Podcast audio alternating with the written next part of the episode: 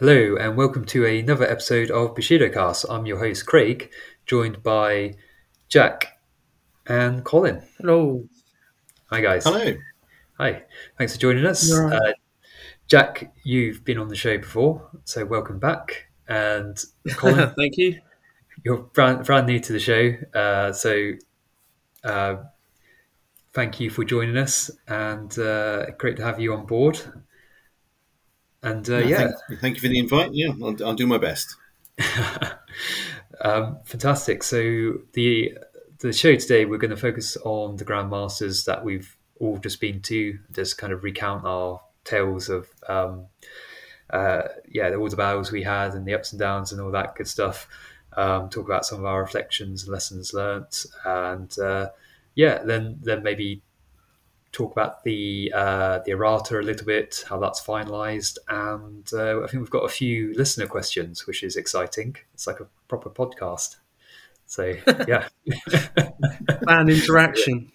Yeah, no, thank thank you, for, thank you for uh, providing those um, listeners out there. So yeah, very good. So who, who who would like to kick us off then? Well, I think the uh, the best, the first thing we say would be to say like. Congratulations um, to uh, Gavin for well preparing Craig um, for the Masters. yeah, no, thank, thank you. Yeah, actually, I think Colin, you probably uh, brought the brunt of that list a few times as well. So you were uh, good sparring yes, partner. I feel like I, I took a few beatings for you, and, uh, but yeah, it was it was very good. But yes, I'd like to echo that. I mean, congratulations. Yeah, it was uh, good. It was a good win. Wasn't it? Let's yes. be honest. Yeah, thank you. A well thank thought out you. list, well practiced, and um, the results sort of showed what you know focusing on a certain thing would uh, would do. So, um, and it also means that for all of us that wanted that fewer nerf, we we we've already got it. So, um, I think it was, as we've mentioned before, the fastest, newest model to get nerfed so quickly. Um, but yeah, she was she was just bonkers, and you. Used her to her maximum potential. So, so everyone's everyone's a winner. So I can, I, I'm, I'm, I'm happy. yeah, with that, that was it. no, no, no, but yeah, how did you? So let's start with you then, Craig. Like, how did you find the day? Obviously, without the obviously uh, we've already said the obvious, but yeah, no, I, I'll be honest. I found it quite tiring, but I was I was doing the drive up, and uh, yeah, it was a long week, so. pretty pretty exhausted if I'm honest, but um it's always fun to uh to, to play Bushido and meet new people, and I really enjoyed that. So it was fantastic to meet a lot of people that we only kind of um get to talk to via normally Discord and things like that, uh so it's great to put a, a face to a name and have a, have a few drinks the evening before, um and yeah just have, have a bit of a, a social really. So really enjoyed that part of it. um Four games is a bit daunting these days. I remember when I used to do two-day tournaments, but um, yeah, which which next year we might have to. Um, but yeah, yes. four, four games feels feels like quite a lot already. Um, and yeah, I so like the the list I took, uh, it was kind of there was there there was already a Blood Brothers list out there with um, with Usha and Kimono, which I kind of. Had a little dabble with, and I quite liked the overall mechanics. Um, I think that was kind of designed to be more of a control list, but I was using it for more for dominate because I find that's really powerful with Talis. But I, and I, and I, I quite liked it. Um, uh, I just wanted to do my own thing with it, kind of thing. And and I had been playing with some of the Yurei uh, models lately, particularly like the the Cadian and the skeletons and things like that. Um, and in the past, I've been playing a lot with Waku, so I sort of had all these ideas in my head, and I just thought, what if I put it all together? Would it work? And um, it was surprisingly good, actually. I mean, there is an obvious synergy between Waku and the Caden because you functionally get two models which are unkillable while the pot's around, because Waku's got protected friendly, so he can just sacrifice the Caden. So that's pretty pretty um, annoying for the opposition. They can ignore him. Uh, but uh, but he's got he's got a thing where he kind of as stuff ki- is killed around him, he'll generate extra activations, um, and that's pretty pretty key to how I ideally use these. So the Blood Brothers They're all about burst damage. They do a lot of damage normally on turn two uh, with some extra movement that they can generate. And uh, that tends to fuel uh, Waku, who then goes on a bit of a, a, a sort of rampage. It doesn't look like much, but if the enemy is exhausted, facing the wrong way, fails its fear tests, suddenly he's actually pretty, pretty um, competent at just like taking them down. If he does it, then he gets another activation. So he he can chain a lot of models. I think I've I think I've gone through five models in one turn with him before, which in the size of warbands for Bushido is, uh, yeah, that's that's a game basically. So he is a it's bit quite of substantial, a, isn't it? Yeah, he, he's a bit of a he's a bit of a. Uh, It doesn't look like much, basically, but actually, when you see it on the table, it's it's it's pretty good. Um, the I mean, the the thing with the Cadian, it does mean that if he wants to stay indestructible, he's tethered to a fairly small part of the table. So at some point, he has to brave it and go out there. Um, but he's he's it's a toolbox model as well. He's got a lot of other good things on the go, and that's what I generally like about my, in my lists anyway. I, I generally like to have a bit of a toolbox. Uh, so the Blood Brothers can generate. Um, or Baichi can generate uh, bows for them. So I've actually got a fairly good range game. And with the Cadian, I can blind something and shoot it with the Blood Brother with Assassin. So I can actually do a lot of damage at range if I need to. Um, uh, Baichi can also generate uh, equipment. So he can give out um, some some equipment to the Blood Brothers, normally like a Vala Rajan's Breath or something like that, which people just, you don't have it at the start of the turn. So pulling it out and then being able to apply it during the turn, it just changes the dynamics because it's not it's not forecasted. Um, so there's there's a lot of cool things you can do with that kind of that that list. Um, oh yeah, and I, I had the Gaki as well, which is this really solid kind of scenario runner model uh, who normally tends to like just um, uh, follow up and kind of uh, complete the list really with uh, yeah some some some some useful tech.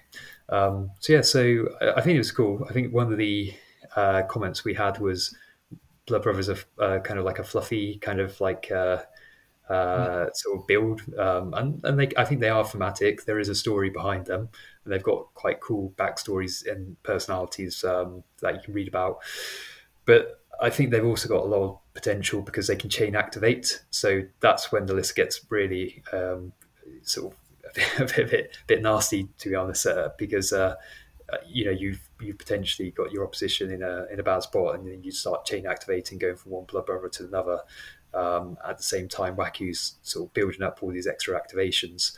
So by the time they get to play the game, there's not potentially a lot left of what you know. If all goes well, there's not a lot left for them to play with. So, um, but that's Bushido. I guess it's it's uh, well, at least the way I tend to play Bushido is more about messing with my opposition's plans um, rather than having perfect plans of my own, which you know is one way of playing. Um, it's certainly I, my eyes were open to the other ways of playing in terms of having a very well thought out machine and uh, and knowing that inside out yes. and being able to apply it very well.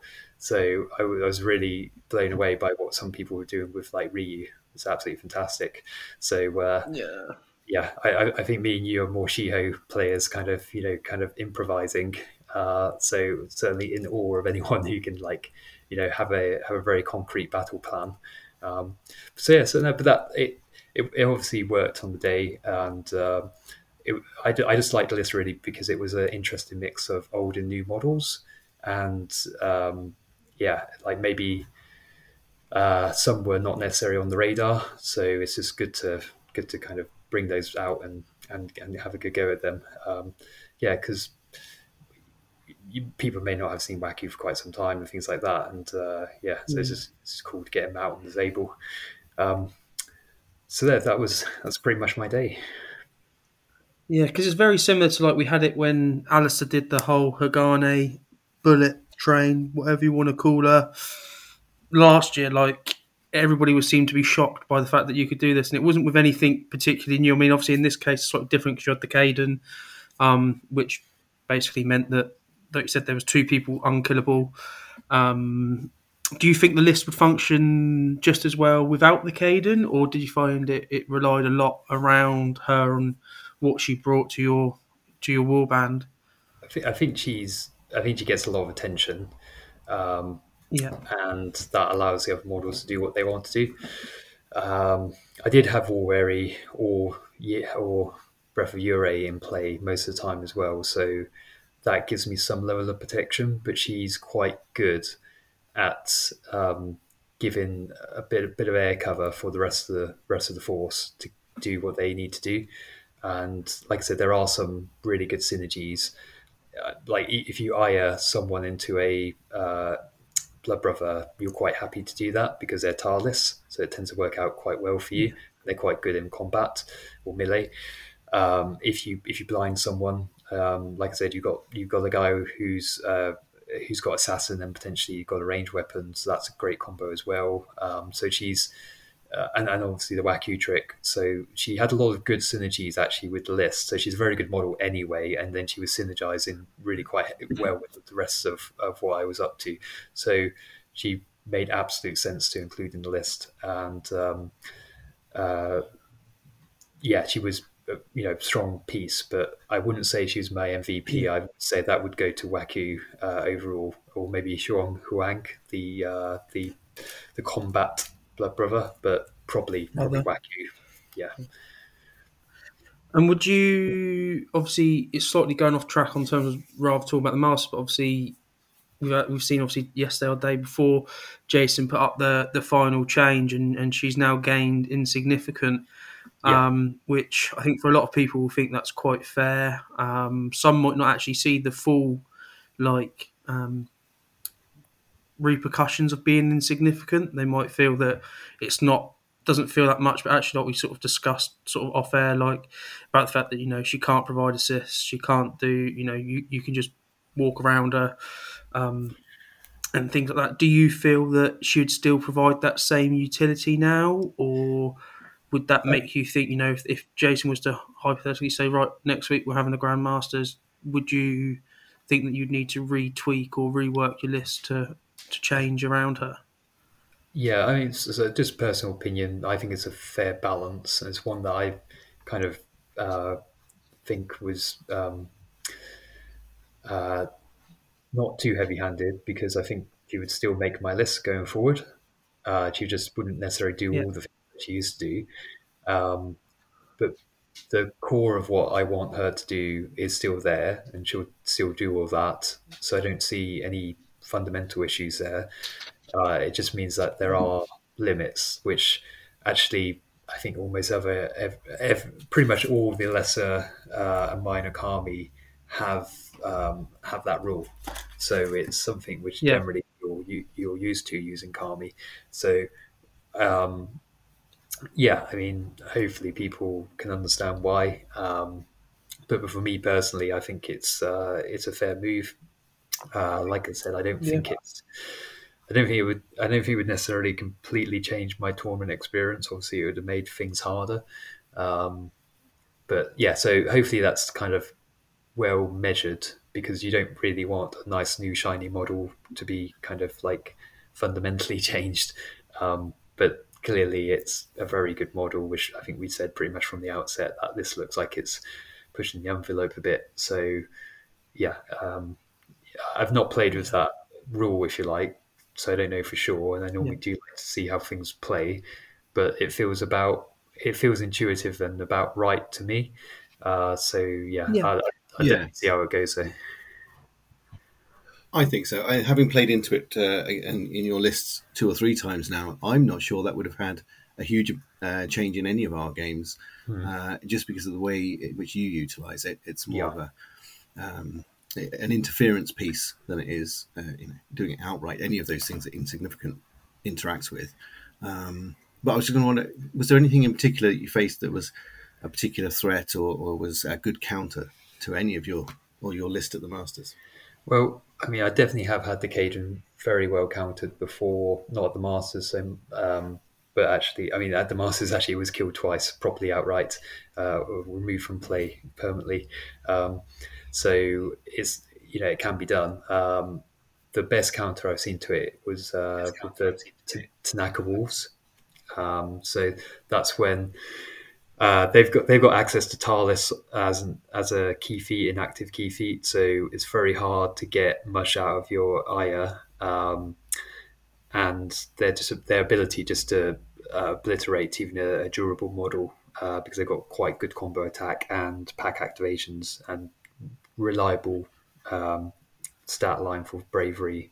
So yeah, um, that that was that, that was really interesting to see, because it is a really strong model, but uh, but it doesn't necessarily get the run of the table all the time. Um, and yeah, I think I think because people were very aware of what it can do, they did allocate a lot of resources to um, to, to control it and destroy it. Um, arguably, uh, you know, sometimes I think the investment they put into it was probably too much, and they let the rest of the list kind of, yeah. you know, do, do what they wanted. So it probably actually wasn't a bad thing for me. I think the best way it's been countered generally is just people who don't actually put much focus on it, because it can only do so much, but then it is pretty... it's pretty hard to, to ignore at the same time. So I, I, it is a bit of a, it's just a very, it's a, it's a model that asks a lot of questions. I think being very aware of ranges and distance and how much key it's got is critical to actually how it performs. And, but that's just like a lot of, a lot of granular tracking you need to do throughout the game. So, you know, a, a bit like, you know, we were saying with Kinchi, it's like, you know, if you know the model very well, you can kind of better understand its limits, but sometimes it just feels like it can do almost anything it wants. And obviously it can't, but, you know, it, it's just how it feels, because everything it does seems to be automatic and, you know, un, uh, you know, unchallenged. Um, when you're playing with it, obviously you have to work within the confines of the rules, but it does feel, it feels pretty oppressive at times. Yeah, I think my struggle was, um, I think we played, I think when I played into her, I played into her in a couple of different scenarios that probably favoured her. Yeah. Um, But all scenarios really kind of feel like they favoured her anyway, because if it's a zone, you're always going to have friendly models close to each other. Okay, she's just going to berserk them into each other. Um, if it's idols, that gives her an opportunity to respawn. So if you if you did manage to get rid of the pot, she's mm. probably not going to stray too far from a friendly idol. Um, obviously, before it was slightly different, because she could probably, you know, manipulate um, an idol to become friendly, so that if she did die on like an enemy territory, she's got an opportunity to to respawn, which helps extend her threat. Um, the reoccurring never dying Vim, because she's never actually dead. You know, I think that was the oppressive bit for me. I mean, I spoke to Jason about it in, in length sort of before the Masters, because I don't. I like to think I'm quite level-headed with the game. You know, even like, you know, when I come away from losing to Alistair three nil and Hagane like killing five of my models turn one or whatever silliness it was, I was like, right, okay, next time I could have just done this, this, this, and maybe I would have had a more of a fighting chance turn two. Mm-hmm. Whereas, like, the games where I've come away from her, it's just been like, don't really know what I could have done differently. Um, but I think the changes are a positive change that, you know, that see, I like to see how things play out. You know, I'm not one to just jump and say, oh, no, she needs this as well or that. So, yeah, no, it's an interesting one to see, and obviously we've got the new Cadian as well, so it'd be interesting to see how yeah. how she plays. Um, yeah, yeah, I won't absolutely. talk too much, 'cause I'll, I'll be honest with you, I've not really yeah, looked at the card yet properly. Um, but yeah, I know. I, I just remember Jason saying, "Well, if you like this one, you're going to love the next one," sort of thing, like making yeah. the joke about how good the next one is. But yeah, it looks it looks really interesting. So uh, more more focus on the fear side, because it's been previewed. Uh, Um, yeah, so uh, but yeah, that's cool. I mean, I, I think it is a strong model. I, you know, w- yeah. wouldn't say otherwise, but um, I, I just I guess I'm just trying to stress that Waku really was like, you know, my, Waku my, was great. My, yeah, no, it model. sounds like he um, caused a lot of problems for a lot of people. Um, how did you find like? So like the Blood Brothers, like obviously as we've alluded to, like one of the guys questioned, like, you know, they never thought it would be that. I think. I can't remember the exact question. Something like they thought that it was a bit, they didn't bit seem fluffy. that competitive, or they didn't have that yeah. competitive edge, or yeah. um, stuff like that. So, did you find that a lot of the lists they, they worked really well because of what the rest of the list did, or they were just a, a, like a distraction to what the I other think, bits were doing? Because I think for a lot of newbies, if you look at the models, they yeah. look really cool, but they, when they you are, read yeah. the cards, like they've got one activation, they start with death sentence. Yeah. Um, It, of, it just feels like, oh, what, what am I doing? Why would I start with these? Yeah, a lot of good stuff and a lot of bad stuff going on at the same time. So it's yeah. just sort of understanding how that all, all works. And they they are a bit of a puzzle, to be honest. And they op- operate kind of as a as a a small unit. Um, but uh, no, I think they're I mean they're very good, and um, like you've you've basically got one very very, very good fighter who's worth way more than sixteen rice. Um, you've got yeah. a reliable bodyguard, and uh, you've got kind of a uh, a movement uh, slash assassin model as well. So they've they've all got their kind of roles, to understand those roles yeah. and how Baichi fits into it all as well. Um, they they are a bit vulnerable to anything that can throw a bit of a spanner into how they work, which normally is anything that can mess with Baichi is a problem.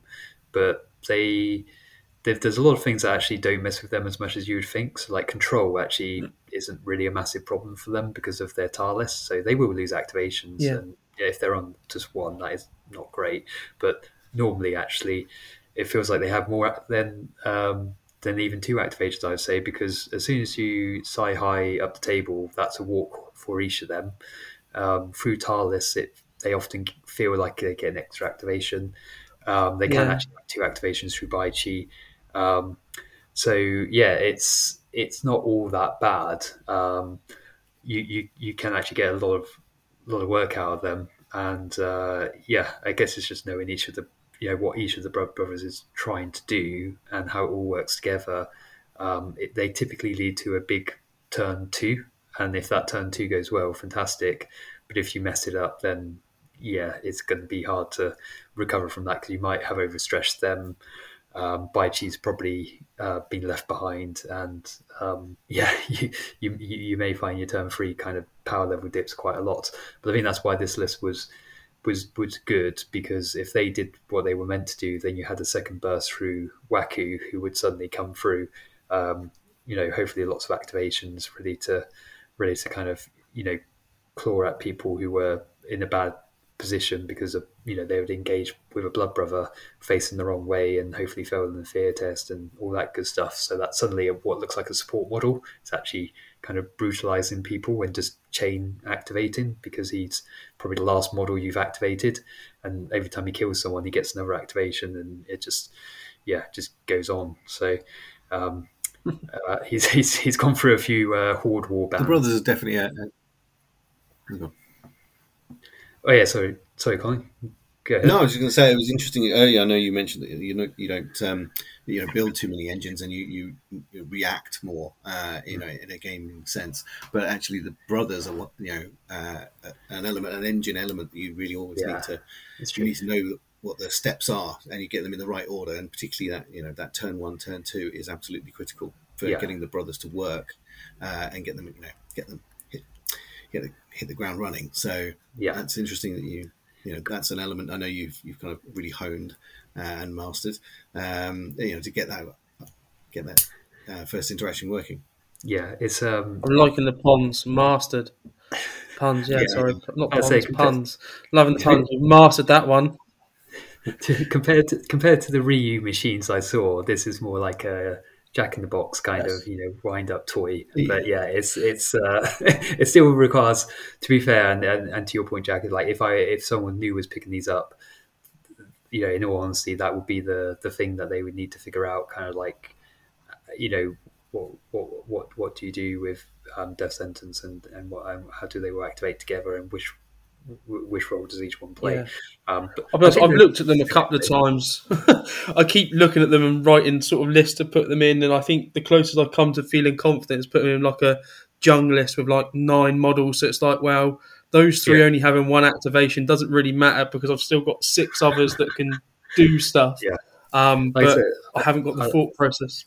I like, I like, uh, I liked it with uh, Dominate. That was really good. Um, because it's such a good ability anyway. So, um, but there's yeah, like there's a lot of lo- there's a lot of lists that they go into, and uh, yeah, I, I I think there's more mileage, more different builds you can you can play around with. I'm probably done with them for a while, but I'm sure well, hopefully other people will give them a bit of a go. Um, but I, I but I think to the I guess to the, the listeners' question is like yeah they're. they're No, I think they're completely competitive. You know, obviously, I I, I rate them, um, but it, it's just the, the the puzzle is kind of what do you put with them because they're half your list. So what what do you put with them to make them work? And if I'm honest, um, that's that's really hard to actually figure out uh, because there's so many different things you could do, um, but uh, you've only got fifty rights to kind of you know play with. So yeah, it's a it's a it's a, it's a tricky one. But there's there's a, there's so many different ways you can combine them with other things, and it's great to have that kind of flexibility and choice. But it's kind of you know. It's almost like too many things you can do, and you know, trying to figure out which is the best one for you. Um, it's a real conundrum. But this this one worked for me, and I think it was more just, as I said at, at the start, just pulling into models that I've been playing with li- lately, and sort of you know solid models that I know kind of work well, um, and, uh, and and sort of making a list out of it that way, rather than trying to kind of just theoretically think kind of you know what what would work.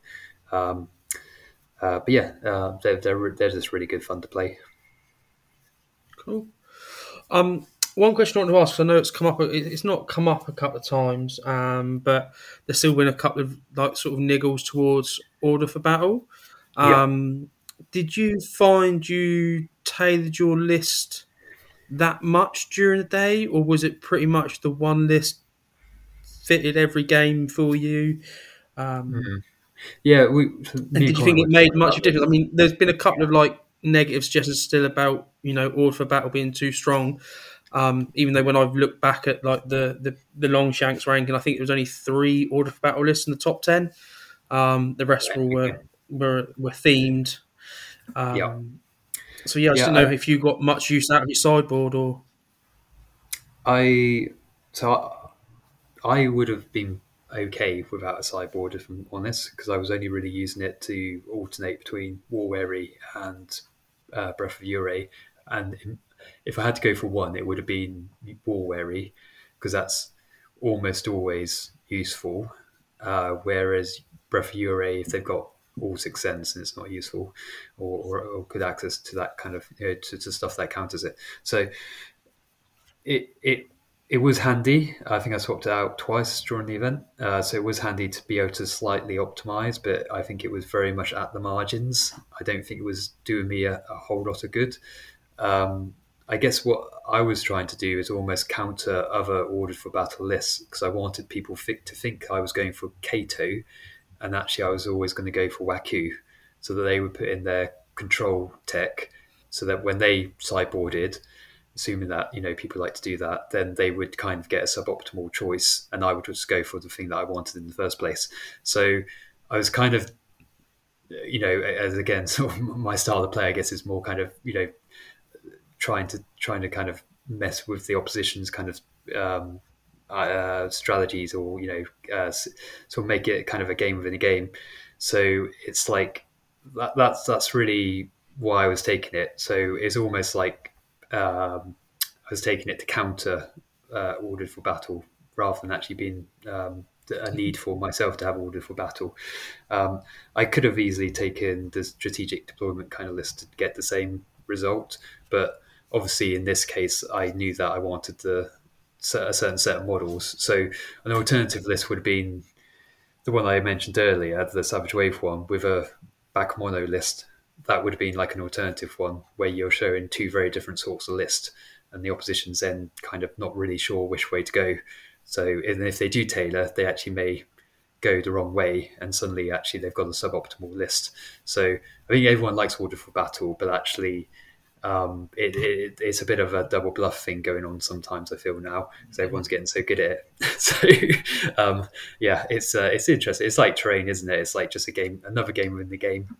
Um, So that, exactly. that was kind of what I was going for anyway. So it wasn't like there was a lot of other stuff on there that I was always going to rely on, uh, but there were a few uh, a few bits. And it was a nice way, in a way, just to see out the current cycle. So I used some standout cards, um, like Year of the Risen Sun and um, War Weary. Throw some of the standout cards from that cycle. Um, you probably throw Pacifism in there as well. You know, they're, they're the cards that, for me anyway, stand out. Um, And like it's been great to play with them and everything, but I'm just so keen now to get into a new cycle and make it, you know, get into Weep and Sky.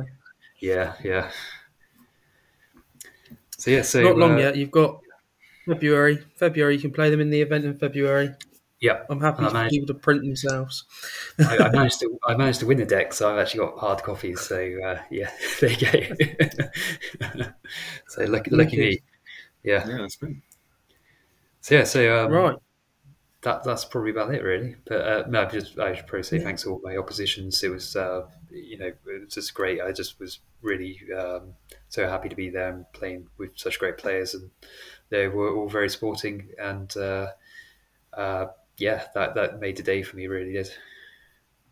Yeah, you said that actually. I think you hit the nail on the head. It was a very close tournament. It was a lot closer, I think, than people thought. Um, like, it, I think it was. A, it's a testament to how well maybe the competitive scene for Bushido's maybe grown. Um, I agree. I think it's because there's also a lot more players now. That's the biggest tournament I've ever been to with Bushido by some distance. one hundred percent. So, yeah, and I think, but it, but not, uh, you know. Everybody was playing at a very high level. There wasn't a single list that I, I saw, or you know, any of the games I, I kind of you know, had a quick look at, where I thought you know they were playing at any kind of anything other than a top level. It was a yeah. very strong field. Yeah, because I think I went into the last round, sat in third, like, or sat in second or third or something silly like that, and then ended up finished like seventh, eighth, or ninth. I can't remember where I finished. I think it was like eighth or ninth, maybe. Um, It was just so close throughout the whole day. It was it was good to see that there was no standout three nil, three nil, three nil, three nil. No disrespect to Al, because what he did was obviously brilliant. You know, he did it in, in you know, he's still basically unbeaten any Masters that he's been to. Just he's gone yeah. from three nil and everything to having fun with Foxes by the sounds of it. But yeah, it, it was just very close and nobody really like completely hammering through the day. So yeah, no, it was it was a really good event. um I'll talk more about how I enjoyed it when we get round to me, but I think we should speak to Cole as the as the new uh guest, first yeah. person on. So yeah okay. uh, yeah I'll, I'll go next. um yeah so I'll, in terms of the um the overall tournament, again, you know, like yourselves, it was it was a fantastic uh you know event. It was uh, it was great to see lots of you know, familiar faces, but meet plenty of new ones.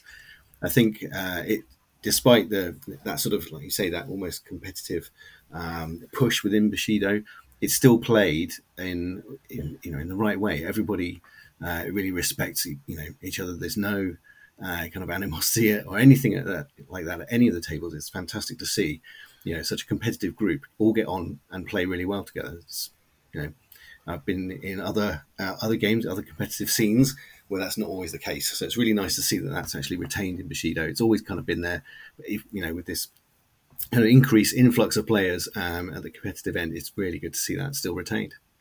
Um, so I took a Dissension list, and I've been playing Dissension for a number of years, and it probably doesn't need too much introduction. It's uh, it, it it fuels Bazenbō uh, primarily.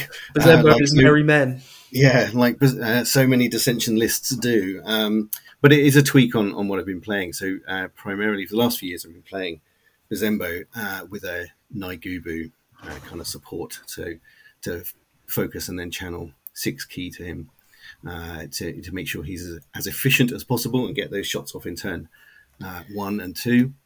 But this time I put Naigubu into my Order for Battle sideboard alongside the uh, newly errated um, what's his name? Naruhobo, because he's got Sixth Sense rather than my favourite previously was Ryohobo. So my list, my main list was Bazenbō um, with a, a Cloak of Alacrity uh, to get him out of combat should he need it, though I managed to forget that twice during the weekend.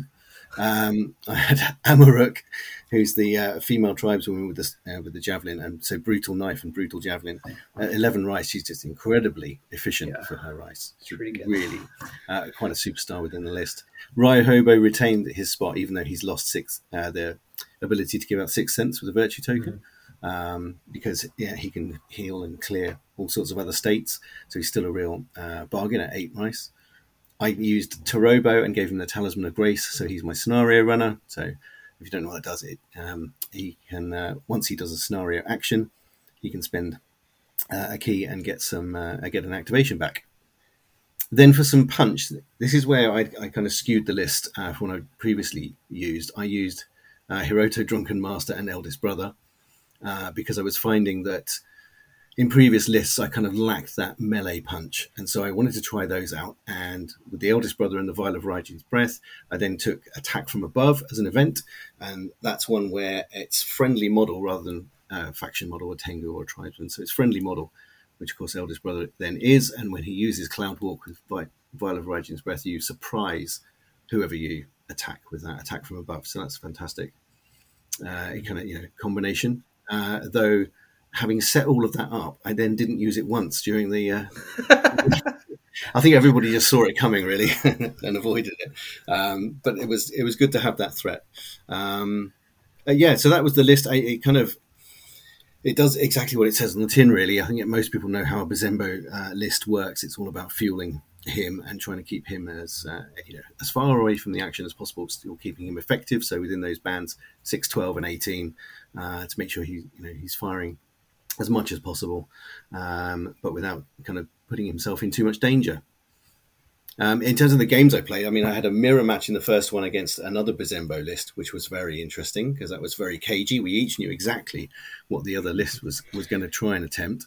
Um, there were some, you know, some variations. Actually, that his list took uh, the second big samurai bird, Hakibo, okay. And he then put on some movement tricks. And so I know he, you know, I knew his threat range was sort of fourteen to sixteen inches with a, you know, either a charge or a, a potential run, then. Then melee, so I just stayed out of that range.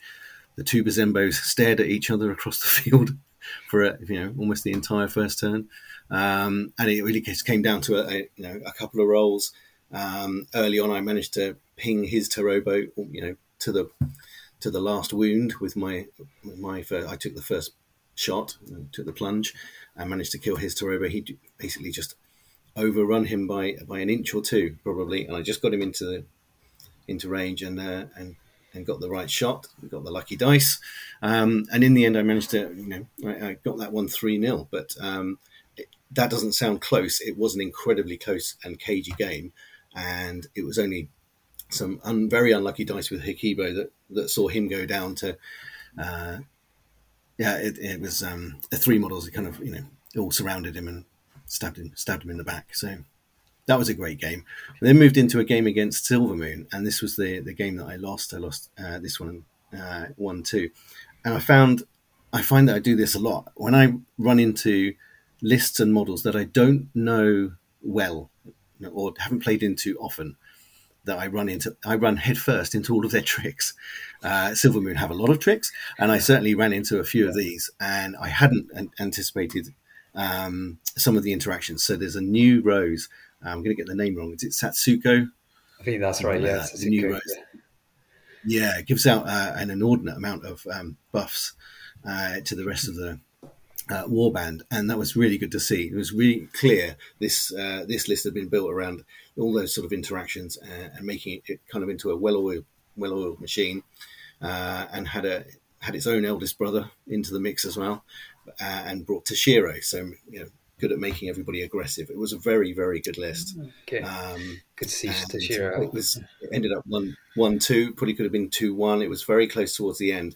I know. Uh, I made a mistake in turn. I won't say it was about five. Four. It was four or five, and uh, we we were one all at that point. And uh, instead of holding the middle and playing the scenario, which was the three idols across the middle, I over I. I chased down what was, an, you know, an overextended warband in, my, in kind of my corner of the table, and instead of just staying in the middle and bagging the points, I kind of had a rush of blood and started chasing models down, and then just got outmaneuvered, uh, thrown here and there, and uh, made prone, and and got overrun. And it was a real interesting point because it can, that kind of distraction of I could kill some stuff, you know, I'm on top and I've got that momentum.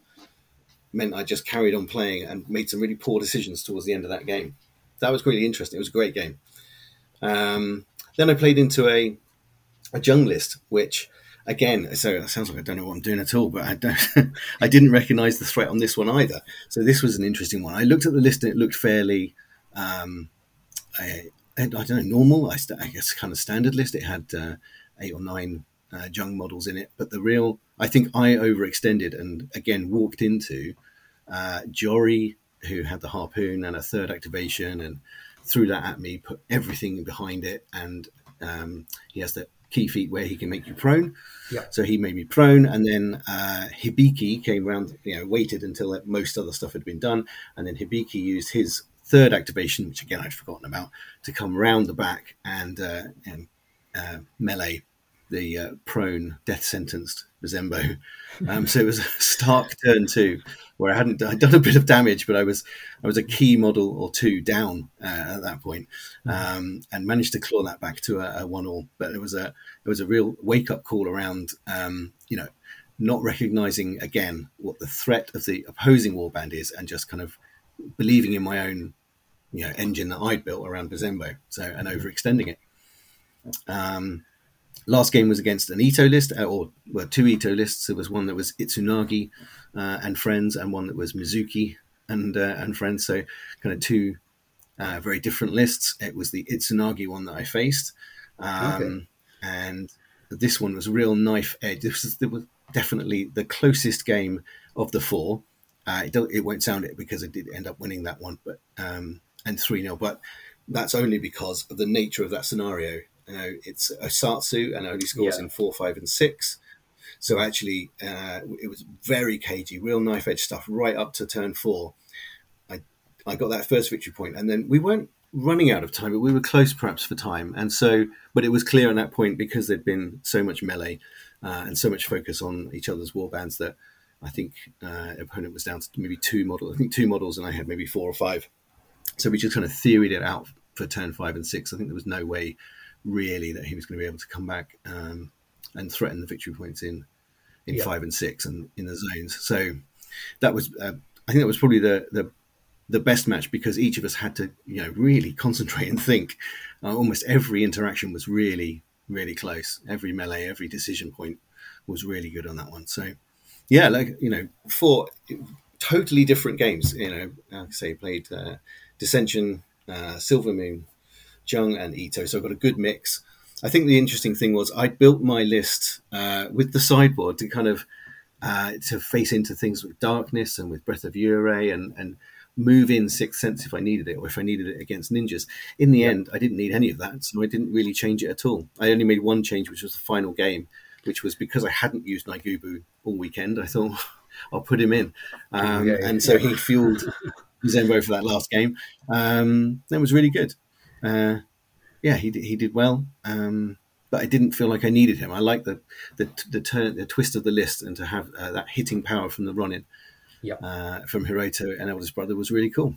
That, that's just how a I saw your list. Kind of, yeah, that's how I saw your list evolve during um, our practice games, because uh, I think to start with it was all about kind of fueling Bazenbō to the point where he could do maximum damage, which was great.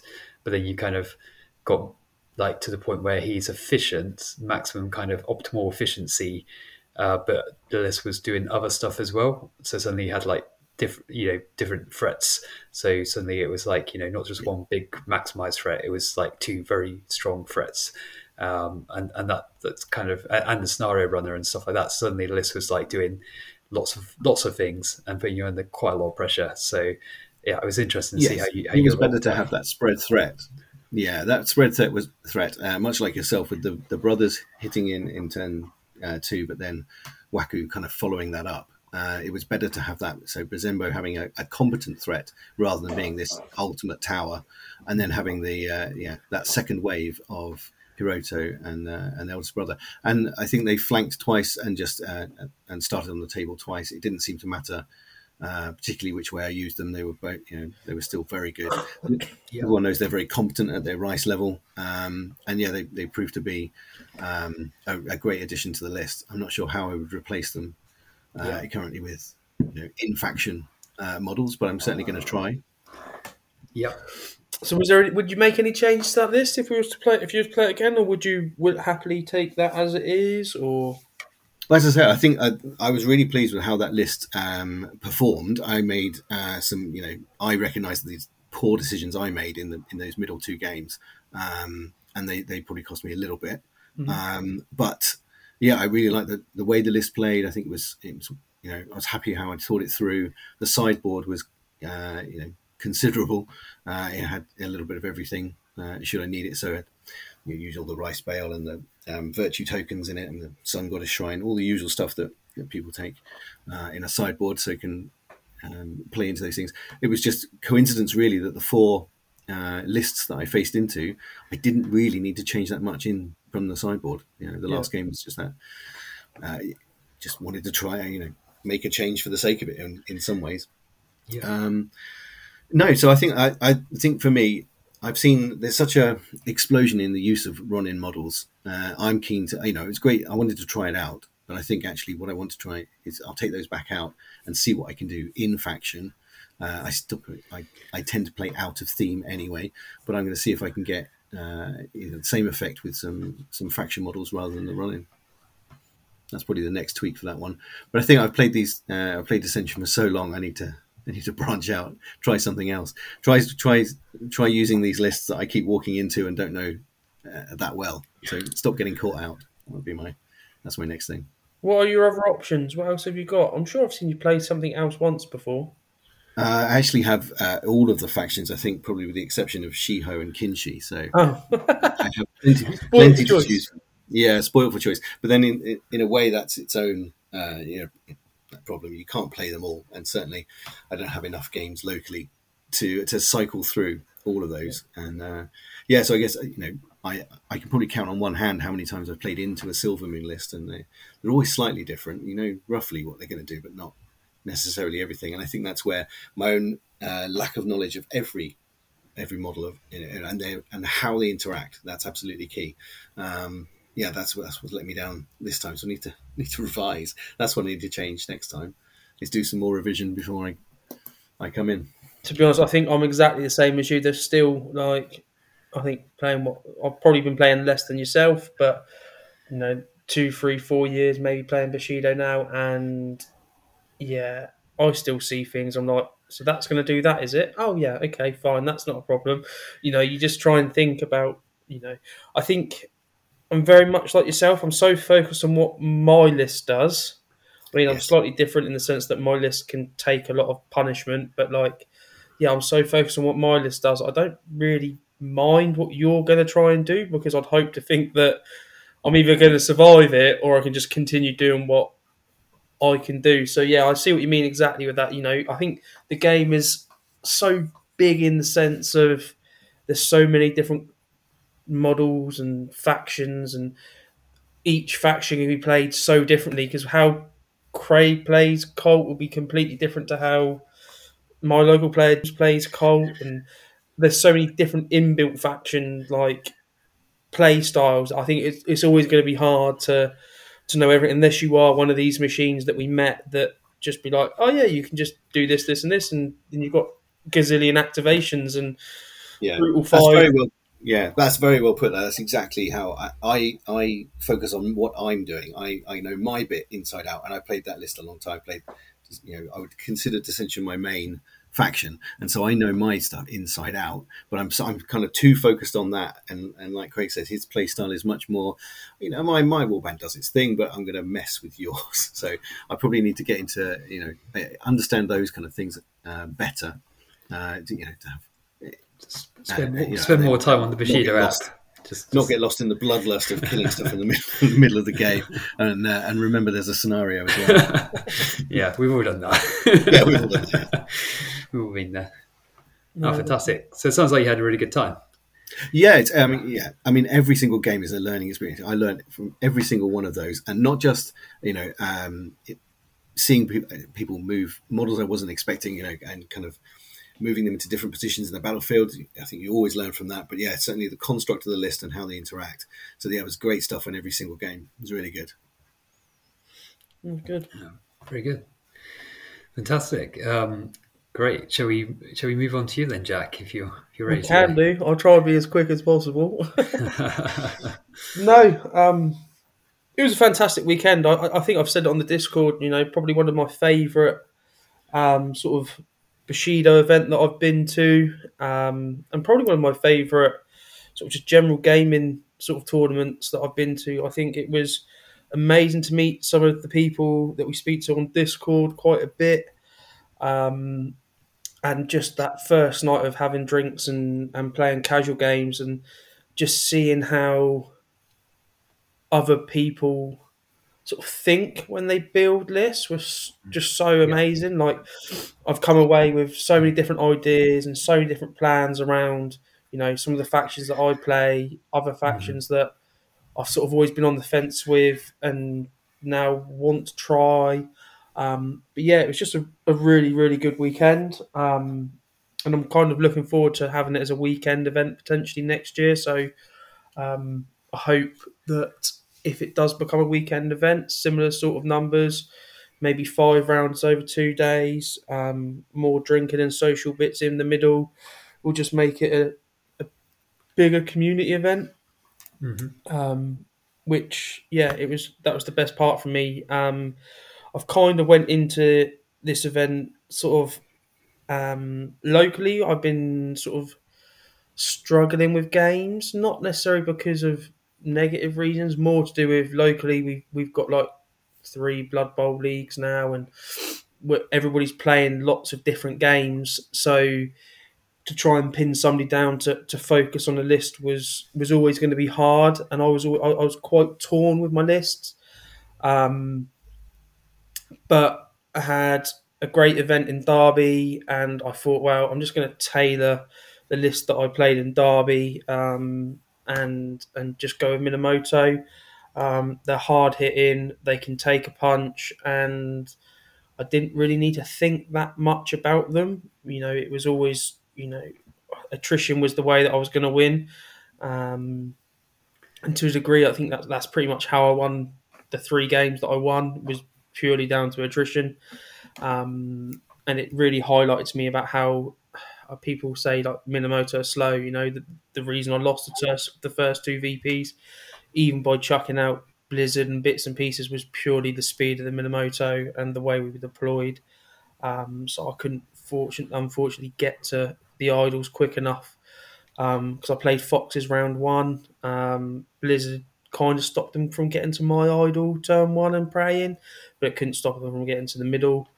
Um, game two was one of the orders, uh, Prefecture patrol lists. Um, very, very good game. That was quite a interesting game. Um, I think, unfortunately for my opponent, my opponent, he made a really key decision to win the second scenario, to, to win the first scenario point.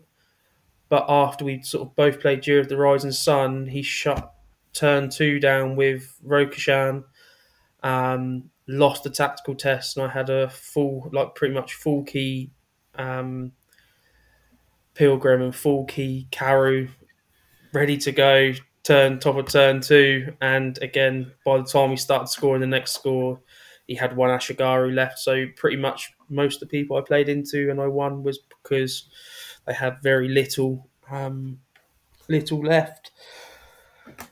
Uh, third game was a mirror. Uh, always nervous to face a mirror match because I know how hard it is to kill. Because um, that's sort of what my, my list was revolved around, not being able to be killed. Uh, a part of this, I got quite fortunate maybe with dice rolls. Um But the two key differences for me for this was Karu and Pilgrim, um, sort of leaning into that Ronin, which I know some people don't like because, you know, they say that Pilgrim gives them the speed five that they shouldn't have. And again, Karu being able to have access to Vile, which other Minamoto models wouldn't have, makes him that bit, bit faster. And that was what changed that game, really. It allowed me to...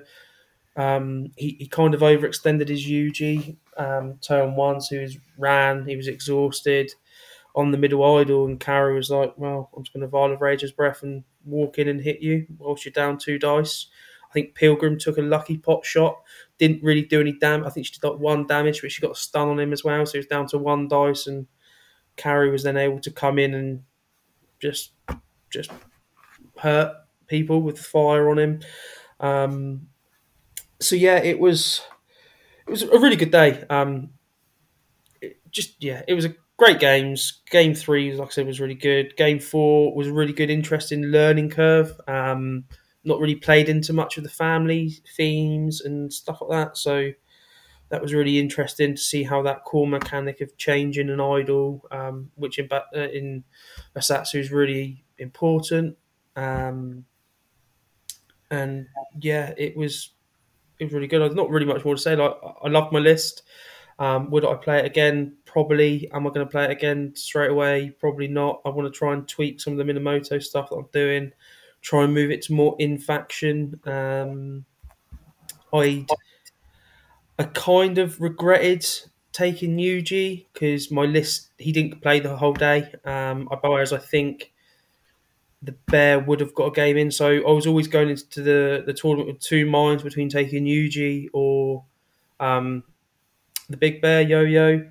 Okay. I, I couldn't make the decision on what I wanted to do, but I think with the fact that the changes, the final change of the Bear wasn't in play, I was just too worried about playing into Bazenbō or heavy range lists, and ironically, I didn't play into anything with much range at all. So the Big Bear would have done absolutely fine. Um, but it's always the way, you you know, you can't odds it. You've got to prepare for the worst and accept the best. So um, now we've got that final little change to the Bear, which I think's a brilliant addition. It, it it's still doesn't make him, it still makes him vulnerable to range attacks, but at least it's going to take two of them or maybe three of them to, to actually to do yeah. him to do him in. Um, so, so yeah, basically that, like Yokozuna's uh, style. You you you can't. Yeah. So if he's got, I think it's like if he's got more than two wounds, um, he basically has to finish on one. So even if he did five wounds, he would be down to one wound. So yeah. At least that feels a bit like I can um, try and get him into something turn two. Um, I played Blizzard quite a lot throughout the day, which I wasn't expecting to because none of my models like benefited from Blizzard. Um, it was more used as a tool to sort of try and slow my opponent down. But yeah. When you're playing into move seven Foxes or um, Prefecture with like order and order and order, It, it kind of didn't really slow anything down. Um, but other than that, you know, it's something that I probably will keep using. Um, but yeah, it was it was generally a really good, you know, solid list that I'll continue to to work on. I've got ideas for my next event because I'm, you know, the the, the, the top Minamoto player on Longshanks badge is still still available. I've got a feeling Kunai will probably beat me to it because she just she's played them a lot more than I have. So. Um, I just need another couple of good events with them, and then I'll be uh, be up there, I think. So, yeah, um, nice. Yeah, that's you, sort of where I am with them. Did you uh, do you feel like the the balance errata? Do you think that had a, a meaningful impact on how your list performed versus like um, how it's been doing today? Uh, I, I know generally it's um, okay, but uh, yes yeah. and no. Um, obviously, for me, the key changes were the Fire Kami moving to uh, changing to move four. Um, and the Pilgrims bouncing, changing. So the Raging's Rage not being able to target multiple, and not being able, and the her range attacks not being affected by the fire. Um, plus one strength um, was kind of a big change. It, it did kind of tone down her range threat. Um, but let's be honest, dice are dice. You know, you can't stop rolling double sixes, and even if you're only getting a success level one or two, that's still a lot of damage, um, which I can kind of feel is negative. But that's not the Pilgrim. That that is um, just dice being dice, really. But I think toning her down with a fire really does help. Um, it, and it also just made me change the way that I play with the fire, rather than having the fire as these people to support Pilgrim and running off and like kamikazing themselves and throwing fire galore. They just sit behind my two beaters and make them so much stronger. Um, mm-hmm. And that's why, like, I was really toying with the Bear, because with the Bear, I can pretty much get the Bear hitting everybody on plus seven melee strength when, you know, damaging, like, every single time with, you know, with the Fire Kami, and it just makes that my beaters more beaty, and um, people like Yuji and Nico, you know, they're already hitting you at plus two or three anyway. So adding an extra to that, and then having a fire just in case they don't kill you if they hit is is kind of nice. So um, yeah, it's really hard to move away from the the Ronin and the fire, but I'm going to try. I'll probably keep the Kami just because they work well with my my blacksmiths. But um, yeah, we are going to try and uh, not play the Pilgrim, but we'll, we'll see. Um, I kind of I get why people are so down about her, um, especially the people that have played my Pilgrim, like at Dar- Derby and things like that. Um, she is very good, but I've put an extra five or six rice worth of cards into her, so a twenty-four, twenty-five rice model.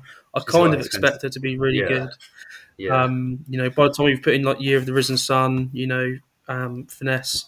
Um, what I will say is that the um, Spark of Life change, really good. Um, was it nice to have the extra key? Yes. Um, but the Shield of Light actually saved quite a few models. It actually forced me to play Spark of Life, you know, and, and, and, and the other abilities on her card rather than just shooting everything. Um, I think she managed to tank, or she managed to help Nico tank Yuji's attack. So like, Yuji come in first, try to hit hit um, hit somebody before she died. They died, and by the time I'd done the armor and then did the Shield of Light three key, I think Nico took one damage and Yuji took stun markers. So it, it was just a different way of using her, really. Um, so yeah, the extra key, losing the extra key probably helps tone her down a bit.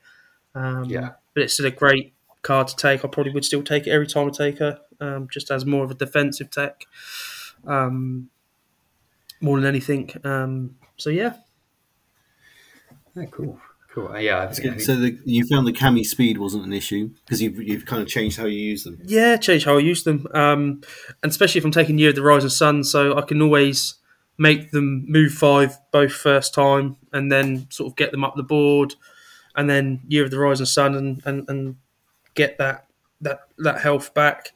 Um, Year of the Rising Sun, I think, as we've all mentioned, was very prevalent throughout the day, so it was kind of a point wasted. It, it kind of got just got moved back to my sideboard most games because my opponent was playing it. So why would I use it? I can just take another card for other utility rather than using the same card twice. So, so yeah, um, I don't know. Yeah, I just like the way that Fire Cami worked now with the my beaters. I was quite happy to get yeah. the key twice, to be to be honest, but yeah. But the thing so, is, Minamoto are not very key driven. Yeah. yeah, we're not very key driven. The Year of the Rising Sun was purely to help um, the, the Pilgrim, and oh, okay. so it was a good card for Pilgrim and yeah. Karu. Basically, Pilgrim and Karu, the only two that really benefited benefited from having it early on. Um, and doubling it up probably meant that my opposition was getting that bonus as well. Um, so Karu can still get it because you, you play it during key generation, do you? Uh, hmm. Not sure. Don't, uh, don't, it doesn't matter. want to, want to oh, check. I'm not sure. Um, now you say that. Yeah. yeah. A lot of, to be fair, all of my all the opponents that I, that played it and used it, they used it in key generation because they wanted to get the order and all of that stuff, like their first activation, they wanted all the yeah. key available. Um, yeah. It's brilliant, yeah. And in my game, in my last game, interestingly enough, which was against, um, oh, I can't say. in my last game, uh, we both took Karu and they ended up killing each other. So I killed his first, then his last stand Karu, then killed my Karu and triggered my last stand, and it was just like, oh. And that was where, that was the key sort of defining factor of the game because I moved Pilgrim just a little bit too far away from him, so I couldn't. Uh, we needed. We were going to clarify the rules interaction between Last Stand and Pilgrims, bringing them back on one key, ne- on one health next to her. Um, but potentially, if that was allowed, and my Karu survived, that would have been game changing for the next sort of half of the game. So that was my day. That was my weekend. Thoroughly enjoyed it. Highly recommend it. Um, cool. Um, so yeah, it's a great. Well, sounds like everyone had a had a good time, and uh, it sounds like you're ready to go again for next year, which is already in the diary. So that's cool. Um, I think it looks like yes. it's going to be a two day event at the end of January next year. I think that, that's what. Yeah, I think it's twenty seventh and twenty eighth or something like that. I think. Okay. So um, yes, yeah, so that's that's good to hear. And you've got your own uh, your own event coming up soon as well at the end of February. So um, yeah, yeah, it's good to see, good, good good to see uh, that there's um, more events on the way as as well. So uh, I look forward yes. to that. Cool, fantastic. Um, so, shall we cover listener questions? Yeah, we can do some listener questions. I think more have been pouring in as we've been talking, um, which are good. So, um, yeah, first off, if we don't do your question or answer your question, I, I do apologise. We've got quite, we've actually got more than I expected to actually have. Um, but yeah, they've been some really interesting ones. Um, I don't mind asking the question, and then if uh, one, all of us, or both of us, three of us, two of us want to sort of have your way of answering it, then we can go from there. We've not really done this before, so it will... Uh, um... we've not really had questions like this before. No, we've not really had questions before, so we're just going to go with what we think it, it, it, how it works, and if it works, great. If it doesn't, we won't do it again. So, um, there is a question here that I think would actually suit Gavin more than it would suit us, but I mean, I think the principles of how we do would approach it would probably work. So it was more about um, asking about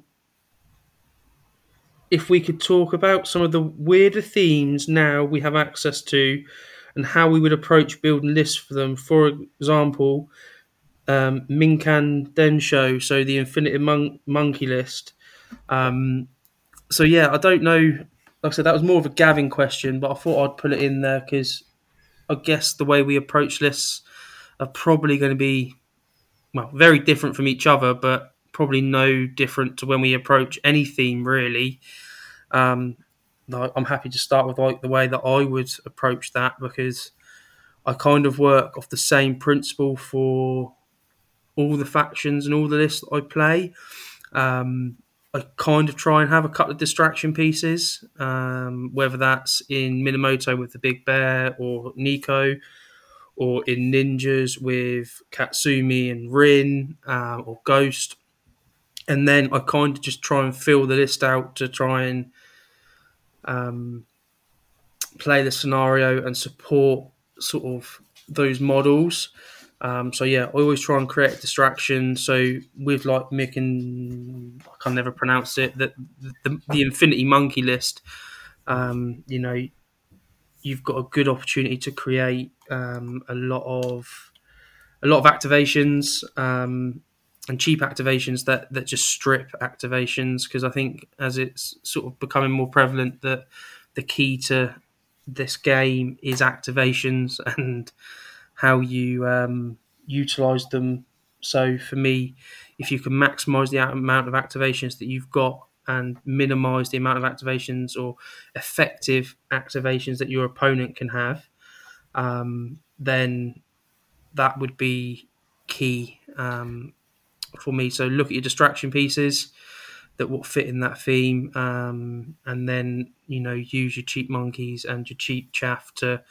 to bolster your lines and um, sort of make your opponent's activations as less effective or as less meaningful as possible is the way that yeah. I would approach that. I know it's not a real big answer on how to do it because I'll be honest with you, I've never really looked at the theme. Um, but what I'll do is as I'll, I'll ask Gavin to write up I've something seen, for you. Um, I've, I've seen Gavin play them a few times and I think he's... It's interesting. I mean, obviously they've got quite a lot of overlap with the foxes because um, the yokai yeah. make a core part of it, but they bring the animals with them, and they lose out on some of the kind of um, theme-locked parts of the Inari, but then they sort of bring this new element. So uh, I think their strongest feature is that intangible on turn one because it makes them incredibly yeah. fast, and that should synergize really well with new weapons, the new Weakened Sky Uh, card, uh, which which yeah. gets rid of um, some of the movement buffs, but not intangible. So you, you're already really, really fast in getting across the table. So I feel like there's something there anyway for clever deployment, um, and you could use scenery, you know, to, to kind of you know delay your opposition. At the same time, you're getting across the table super, super fast. Um, it's got a good. Yeah. It sounds like it's got a strong scenario play. Um, whether there's enough in the rest of the list, I, I don't know. I think those. Uh, new sort of armoured foxes will really help um, all round. Yes. Because uh, they've got some really good synergies. Um, they're not quite out yet. I mean, they, they synergize very well with Kyoto, but I think they're just generally very good anyway. Um, so, yeah. Uh, so yeah, be good to see.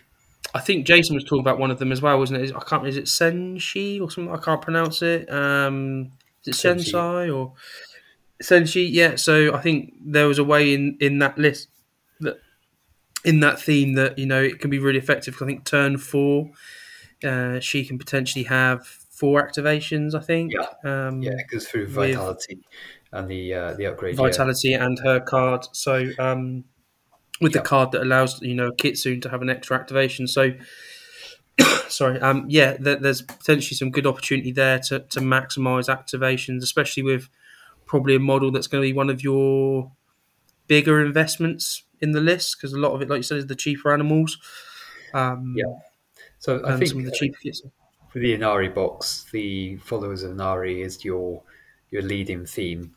Um, I don't think yeah. Minkandento is necessarily designed to be as good as it, but it's it offers another avenue of playing the game, and um, yeah. and that's kind of cool. Um, so I think, uh, from my perspective anyway, it's it'd be really good to see like that in, you know, as a thing when they release these things, that like they have like um, two themes, and it probably will be always be that one is kind of like the go-to one. But it's really cool to have an alternative one, like like Inkshi do now.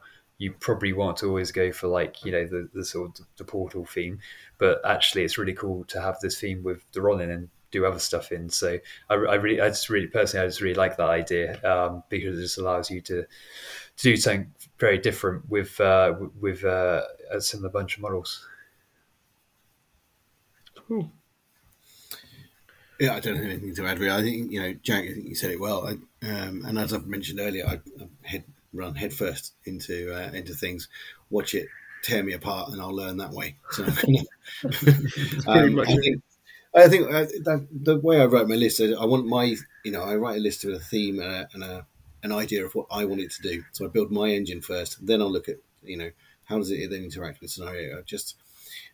kind of the, you know, its interaction with other warbands is probably my last aspect. So, um, yeah, I don't know if I'm going to change uh, too much about how I come into these games, but I'll probably I learn from my mistakes, I think.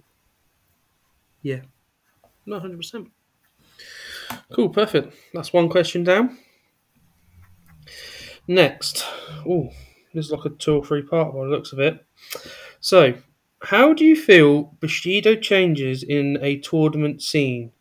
Do you look at the game differently, that is, I can't win, but I can deny my opponent another V P? Or do you focus more on scenario and see a big drop in outright table your opponent, slugfest, et cetera, et cetera? So I think this one's basically asking, how do we feel about changes in the recent, you know, influx of competitive players? Um, you know, is it, do you just try and kill everything, or play scenarios, or if you're not going to win the win the scenario, you know, do you try and just deny V Ps for the sake of denying V Ps? Um, I think I think you always try to play a tight game, but I don't think I don't think you need really need to deny people V Ps, you know, unless you're really going for them. Um, you just just keep keep playing the game and try to turn it around. But um, I think what I find with some of these lists is, it gets to the point where either their thing works or your thing works. So uh, I don't know. I don't know whether this bears out in the stats, but it feels like, uh, particularly on some scenarios, you at the top tables you start getting a lot of three zeros, um, where actually kind of other tables you might be getting much closer results because, like, the lists are so optimized, and um, it can be a very quick game and very one-sided if one if one kind of thing wins out overall, and it could easily go either way most of the time. It's just a few key moments that normally just, you know, sway it. Um, so yeah, so it's it's a, it's a weird thing because actually uh, those games tend to be really really quick. So, but that's Bushido. It can be so tight and drawn yeah. out at times, and then other times it's just kind of like goes one way, and um, the snowball effect happens, and suddenly it's it's a three zero before you know it. So, um, but it's just such a wide range. But I, I guess just bringing it back to the point is, just as people are refining their list and getting more competitive and know kind of what your stuff's doing and being able to counter it and put their own things out, it's just adding that kind of extra level to the game. Um, and uh, and it probably was there before. It's just, you know, it just seems more more apparent once you get um, forty odd people doing it rather than, you know, um, a dozen or twenty. Um, it just, you know, scales up a bit. So, well, that's all. I, I haven't been playing a game that all that long either, so I don't know kind of how it worked in other editions and things. But, but it feels like in the short space of time I've seen it that it's it's kind of rapidly, um, you know, it's, it's sort of gone up a level. Yeah, Yeah, it definitely, it's definitely escalated, um, you know, at, at that competitive uh, end. But, you know, as I say, I'm not sure. Um, yeah, not not for any, any detrimental uh, kind of thing. You know, I think it's just it sharpened everybody's um, uh, focus on the game and what they can get out of it and those interactions. Um, in terms of denying, I don't I don't ever play it that way. I would never look to try and deny. It's not about denying. I, if, if I'm losing, I'll still try and hang in there, because actually losing even two nil compared to three nil is actually better, more tournament points for me, rather than denying my opponent. So yes, I always try and do that, actually. So I suppose it's not about deny, it's just about, you know, what can I still gain for myself, one hundred percent, even from the back foot. So I, I don't think that's I think that's probably the bit, rather than trying to deny my opponent or frustrate them. It's just about trying to get something out of it for, for myself.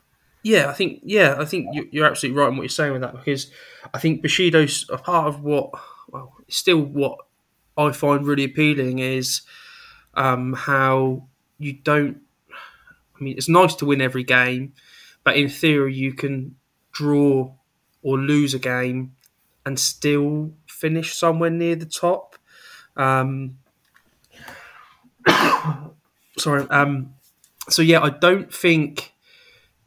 I think if you're looking at it as, oh, I can't win this, but I'm just going to deny my opponent a point, maybe you need to have a think with yourself in terms of that's not really the right way to look at it. Um, because like you just said, losing two one will still get you points. Um, it's, it's nice that you get decent points in for a draw in Bushido, I always thought, because like yes. when you're first starting out, you really play for those draws, and in some games, you literally just get nothing. you know, you, basically, it's like, you know, the yeah. difference between win or lose. Is, that's it. Yeah, and, and it might not even be possible to get a draw in some games, but like it, actually, it's fairly well pointed in Bushido, so that you feel like you've actually achieved something, um, and, uh, and and that's and that's nice, because if you've both really like fought hard over something and uh, you've had a tight game, the last thing you want to feel like is that both of you have kind of, you know, um, done each other out of doing well overall. Uh, and that doesn't, in my mind, really happen in Bushido. You both actually kind of, you know, are in an okay position. Okay, obviously it's nice if one person has won for their overall result, but actually it's quite good that both still have a relatively good standing and, you know, can go into the next round with, you know, uh, actually kind of like feeling like it, that the, the, there's still, still something to play for. Um, So yeah, so I, I I quite like that. I know you can do these point systems in one hundred and one different ways, but um, keeping things kind of uh, competitive like that, I think just kind of helps overall. Just, you know, a bit more of a, a feel-good factor. Yeah, hmm. yeah. I yeah. think I think next year will be another good test for the game, um, because I think previously I've not seen or know of any two-day. Um, so I can only assume that's going to be a minimum of five rounds. I can't see you'd be doing two two games on one day and two games on another. I've got a feeling that'll be more like three and two or three and three. So um, I think that's where you'll see tournament points come into their own, because I think you'll get players playing a much wider spectrum of games um, and playing a different array of skill levels. So hopefully, you know, that'll probably be where those one all draws and the, you know, those sort of draws will actually start to, to come and play, or even the two one losses will come into play, and actually those extra points that you get will really make a difference. So yeah, I think the influx of competitive players is is great. I mean, it sounds daft. I probably consider myself as one of those influx of players. I'm not necessarily, whilst I'm competitive in nature, I still don't, you know, I still don't see myself as your, your elite competitive players. I, I just like what I play and it seems to work, um, whereas you've got some of the machines out there that are just calculating, right, this does this and this does this, and you know, like, you know, as they would, like yes, they announced the newer card, that new Akusa card, and someone's already calculated they can get sixteen activations with something turn one. I wouldn't, like, my brain doesn't even think like or comprehend that level of detail on how I get to those sort of figures. It's just about, right, I need him to do this and this this, this, mm-hmm. and that's going to work, and that's going to stop that, and that's going to do this. You know, I, I just plan the way that I, I do things. So, yeah, I think competitiveness is, is really good. Um, we, we can only really talk I think to it helps. um, at all. There's still a, fact, a small snippet of the the wider Bushido meta, because like we generally yeah. just play in the U K. Um, it'd be great if we could get around a bit more, but you know, um, we haven't played like, you know, in in the the other metas out there, and the, there are quite a few. So um, maybe in the future we might get a chance to. Uh, yeah, it, so it may well be that what you know what we see is very different actually from whatever people are seeing. You know, there's been rumours of like scenario, like of um, of like I don't know how uh, to camp- describe campaign. it. I don't know what the word is. Campaign. That's the word that I was looking for.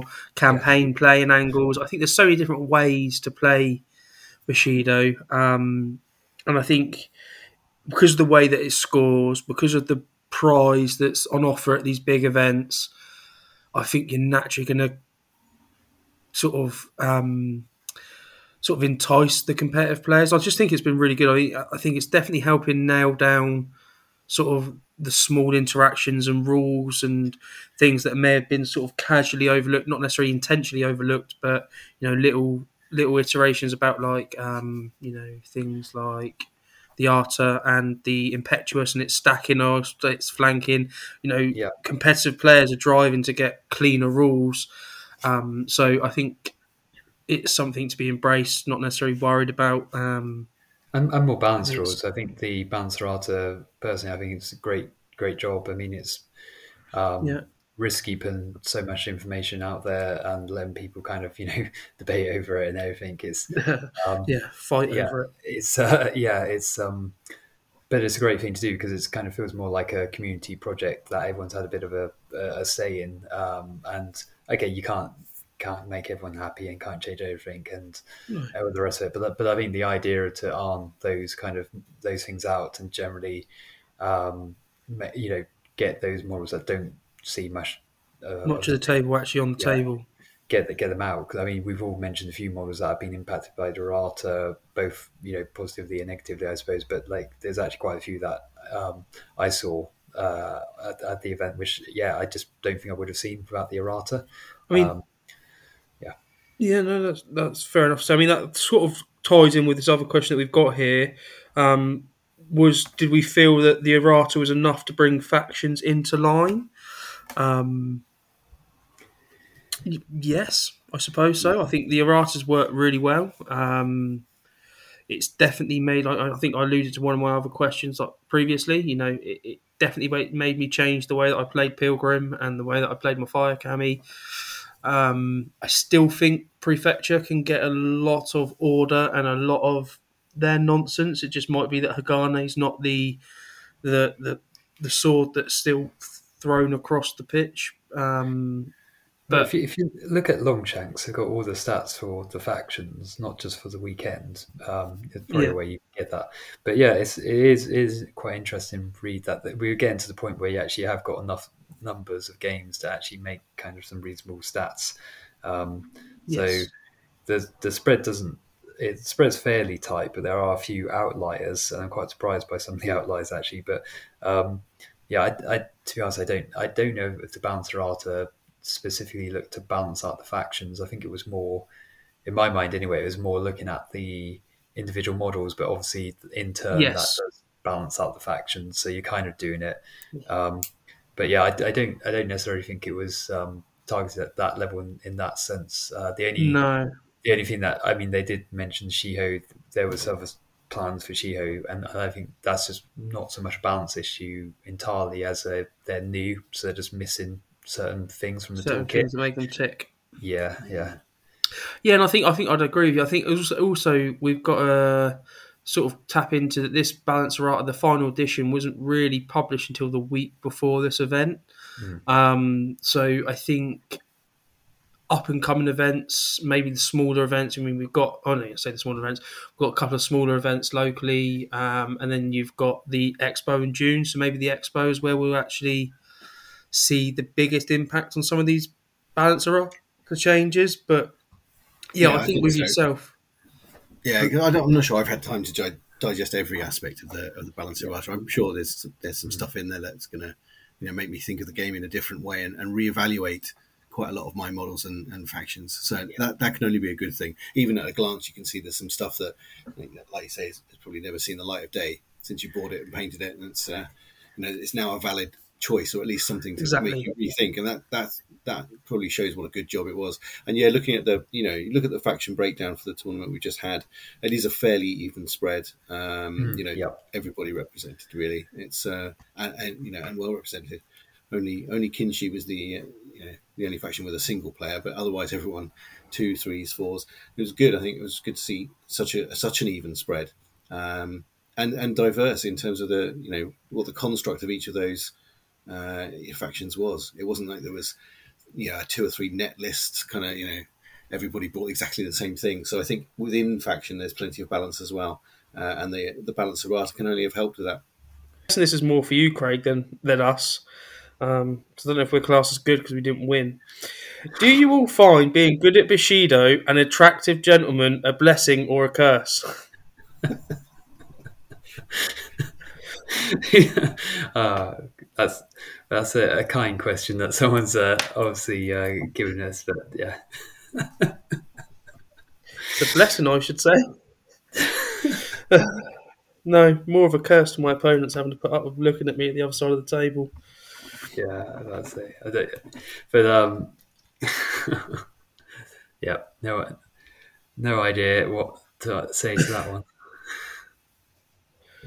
Um, right, I think we're pretty much rolling towards the end now. We've just answered one pretty much talks about, have you ever thought about how alternative stroke or add-on rules, sets of work in Bushido, for example a campaign system, solo play, et cetera, et cetera. Um, I think we've sort of talked about how we, we, we're quite intrigued about how a campaign um, system would, would, would play. Um, like I said, I think Jason has mentioned it once, twice, that they, you know, there is rumours that there is something in the background somewhere. Um, I don't know anything about it as such. That you know they've looked at that more campaign um, play. So hopefully we'll see that. With regards to solo play, oh, I, I couldn't tell you. Like I don't really play solo games. I, one of the reasons I play games is to to to play with other people and play games. You know, friends and stuff like that. So you know, is there an option for it potentially? You could definitely do spin-offs. Um, you know, something about Hiroto and his endeavours, meeting his Ronin buddies and bringing them back to the Juar. All sorts I think, of... I think you can do... I don't know, solo play in Bushido is difficult because of the combat mechanic, quite frankly. And yeah. um, that, obviously, there's you can't really kind of like, you know, um, get the full spectrum of what, what it's like to play against someone. Um But you can kind of make sensible decisions and kind of play it out. So, like, you know, be kind of like an, an A I for it effectively. Um, yeah. And, and, you know, through initial play testing, it is something that um, is done. And, uh, you know, I know everyone takes the mick out of me, but I normally do have a, a test run with a, a warband just to kind of get the more of the board positioning, to be honest, and just some of the kind of sequencing clear in my mind. Um, but it was also quite helpful if you just want to quickly test something and sort of see how roughly it does on the table, kind of what, what does it really look like. Um, so I, th- I think it's possible, um, uh, but there's, yeah, there's, it, it, like I said, it's not, not something that I've necessarily gone for. I think with like now being able to play games in real life and um, even T T, Uh, the, the the tabletop simulator uh, option as well. There's quite a lot of good options there, um, but uh, yeah, it's it's it's an interesting idea, isn't it? I know a lot of other games and systems use it quite extensively, so uh, yeah. mechanically, I think it, it probably can work. It's just it, it's just somehow figuring out that combat mechanic. Yeah. No, cool. Um. Do you think there should be different scoring conditions for Vims, not just making it um, end closest to the opponent's board edge? Um, shortest answer, yes. Yes. Um, I think we'll all agree, yes, there should be other ways. Um, one of my tournaments, I don't know, this player does normally come to one of my events. Um, I don't know if he made that one. But yeah, we did try it where your Vim had to kill the opponent's Vim, and I believe yeah. that was in one of the previous edition, in the previous edition as well. That was one of the scenarios as well. So, um, yes, um, I do believe yeah. that, that that That's yeah. something that should be considered. And let's be honest, with the way that the Bushido is and the way that tournaments are, there is that degree of flexibility. You can still, you know, there's quite a few different tournament packs out there, and there's nothing to stop you. Even if you want to stop, you know, play with your friend, you you, you create a um, your own way of Vim's scoring. And I'm sure if you if it works really well and you get enough sort of feedback locally, let Jason know. You know, drop a, a message on Discord. I think he's quite open. You know, the fact that we've tried like three or four different clock variations across the last Grandmasters and we're still not set on which one he wants to, you know, put as the official one. You know, they're quite open. I think we're quite blessed as a community. There's not many games that put like a forum out there and say, um, what do you think of this? And get so many opinions. You know, some of the bigger systems are just, this is it, it's black and white, that's the rules. If you want to play it, play it. If you don't, don't, you know. So, yeah, I think we are kind of blessed that, you know, if if you did come up with a new mechanic that you thought was really cool, or, you know, you, you decided that, you know, my Vim scored because it did this, you know, I think they're open to it, that, you know, mm. they're not they're not adverse to listening to that sort of stuff. It's, it would be great, it would be great to see Vims doing a bit more other than just making a run for it. So, yeah. like you said, you know, Vim versus Vim kill, or whether it just any any kill could be another scenario one, or you know, do a scenario action, anything that gets them involved in the game, other than skulking at the back and then making a run for it at the, um, towards the end, yeah, towards the end. Um, you know, and, and then perhaps something with two Vims, you know, where you can actually have a, a scenario that's based mm. on, on that. So that actually, maybe there's one that you have to protect, and there's one that's more of a, you know, it's going to have to do some things, that, like say, fight the enemy, make a kill. So yeah, something with two Vims would be an interesting dynamic, I think. Yeah, no, I agree. I agree. Um, Chiho, Chiho, I'm lucky if I can figure out one Vim. So there you go. yeah, just take, just take. Kazuko, is it? No, I can never pronounce his name. Kazuki, Kazuko, the the Ashigaru, the named Ashigaru archer, fifteen yeah, rise, yeah. Ease of him. There you go. Oh. And he puts cover out. Um, right, I think I've got two more. Um, we've sort of touched on this one already. Should tournaments score differently to allow more time uh, between and potential newer players to the scene, or are we happy with keeping it the elite of the elite only? Hmm. I, so I, I ran a small tournament uh, last year, end of last year, and we had, it was a small event, but it was pretty much new players, by and large, newish players. Um, and I thought that was a really great thing, because it, it was, um, uh, I, I, I did it through Longshanks, but it wasn't um, recorded, so people didn't have the pressure of thinking about, you know, this is going to be my long-term score or something like that. Um, so, it, it, in my mind, there's tournaments that, you know, can be a very good kind of just, uh, you know, an event, an occasion to get people together.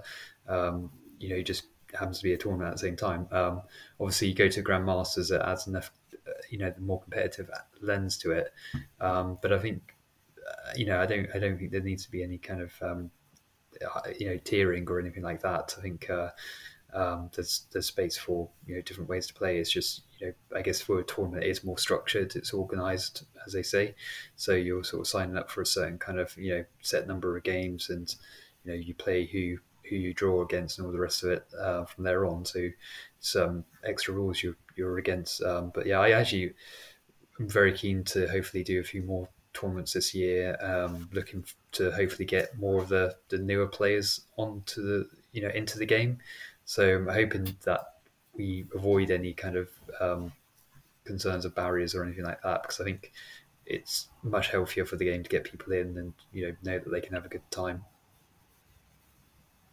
Yeah, I think there's it, it's the entry level point of the game is because you're only playing over those three um, scenario points, um, and the the faction balance is quite strong. Actually, you don't need to, you know, there's no such thing as an elite player. I think, um, you know, if you look at my own experience, I, I, I didn't do too badly within the tournament, and yet I readily recognise I made some very questionable decisions mid-game, uh, you know, uh, and at, at those points. I think mistakes will be will be made all the way through. It's There's no such thing as a, a truly, kind of, it's not an elite, uh, you know, must know every, every rule, every interaction uh, for you to be able to enjoy the game and play well. Yeah, no, I think I'd agree. I think with the way that it scores now. I think it, we touched on the, the, the question earlier about um, like conceding V Ps or, you know, getting V Ps. I mean, it's a great way of, as a tournament for newer players, you know, that a couple of V Ps can actually get them points. So rather than just going to an event and losing all four games and finishing on zero points and not doing it, unless they've been unfortunate, they lose everything three nil, three nil, three nil, you know, which is, is very unlikely. There's, you know, as we just said, like the, generally on the whole, the, the factions are fairly balanced. Um, I think the player that I played first round, it was his fourth game of Bushido in person, you know, and he could still score that first V P. And that wasn't necessarily because... Um, oh, I don't know what's the way of saying it, you know, without sounding rude, like he was still a new player and I'm still what a class, probably a class as an experienced player. There was no way that I could stop that scoring from happening as yeah. such. It was going to happen regardless of whether I was new or not, or he was new or not. So I think a newer player shouldn't be worried about... Um, competitive players or so. I think if you just focus on what your faction does and do what your faction does well, um, and yeah. and just try and score points, just just focus on scoring your points and you'll soon amount to getting V Ps, and V Ps will get you points and eventually you'll start climbing the ladder. Um, so yeah, I think, I think if you change the scoring system, you could potentially ruin that. I mean, I come from Guild Ball. Once you'd lost a game, you kind of knew there was no point. You weren't playing for anything because once you lost, you lost because it was the way that it worked. You started going to the bottom of the rankings and, you know, you couldn't win. So, yeah, I like the way that the points work. I, I don't see any benefit to changing the point system. I'm not saying that I wouldn't be adverse to it, but for me personally at the moment, I think the, the way the points work allow new players to to... sort of still feel like they achieved something. And, you know, when I was very first playing, my target might be to, to get two V Ps throughout the day, you know, and I know that's quite small, but you start turning it up to, right, okay, maybe one win, you know, and then you can just progress and work on it that way. Because let's be honest, if you're going to tournaments, it's probably for one of two reasons.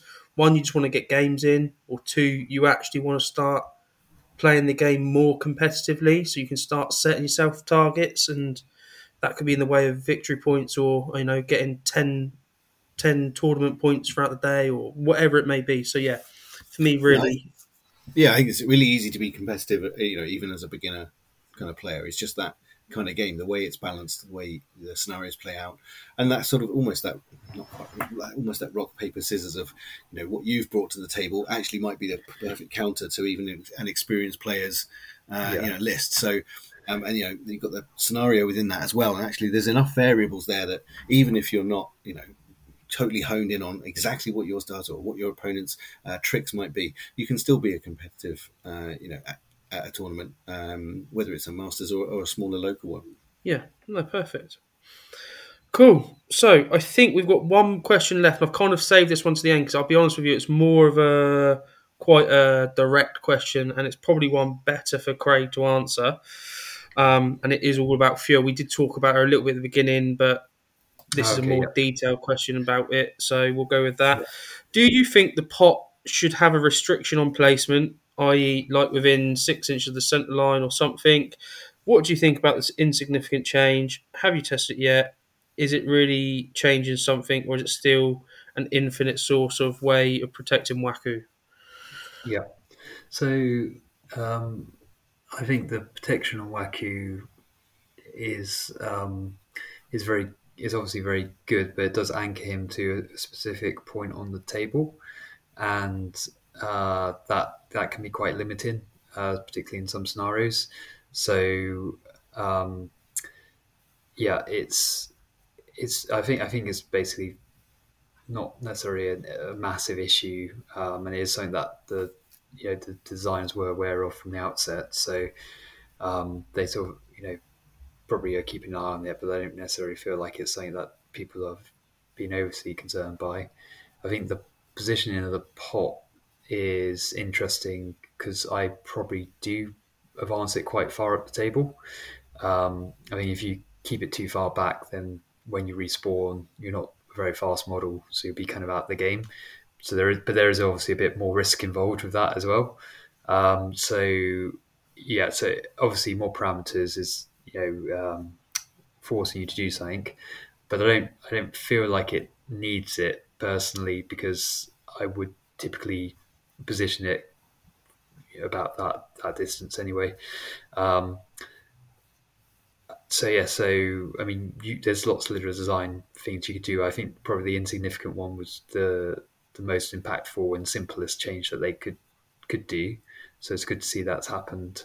Um, it's probably best just to let that ride out for a bit and see how people get on with it, um, and and then kind of come back to it.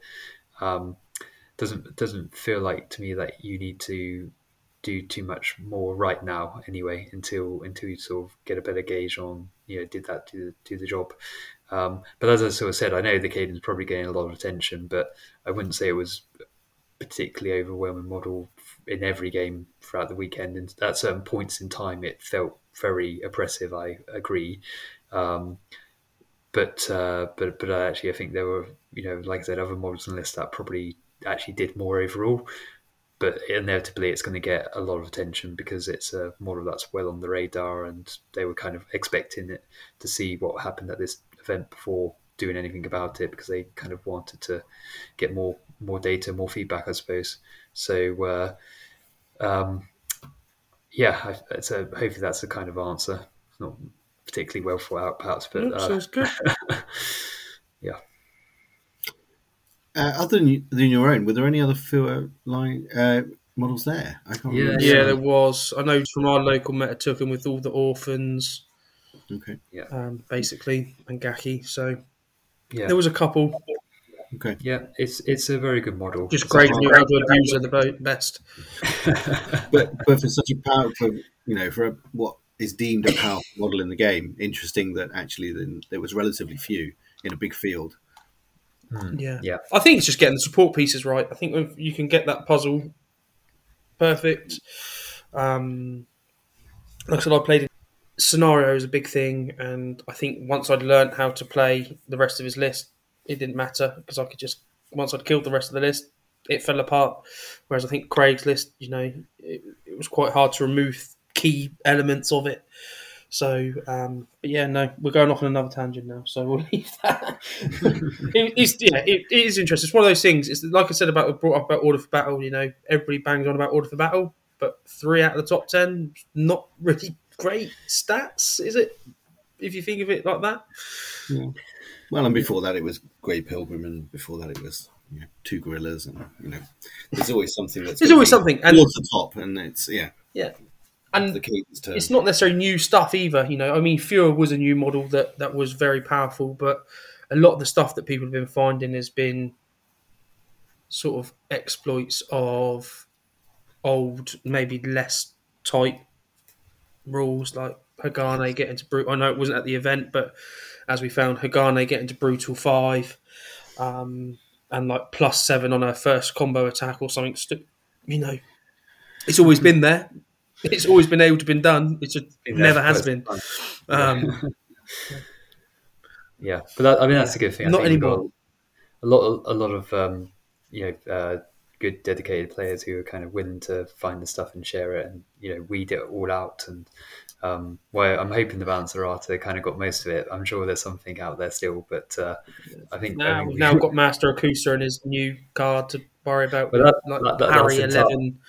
That's entirely new, yeah. So, uh, yes, was it? Um, is it Riku or um, Kenko getting to parry eleven with Counter Strike Defense or something stupid?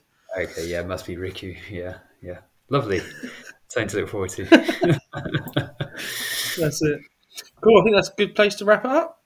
Great. Okay. Well, thanks a lot once again, okay. uh, Colin and Jack, for joining us uh, on the show today.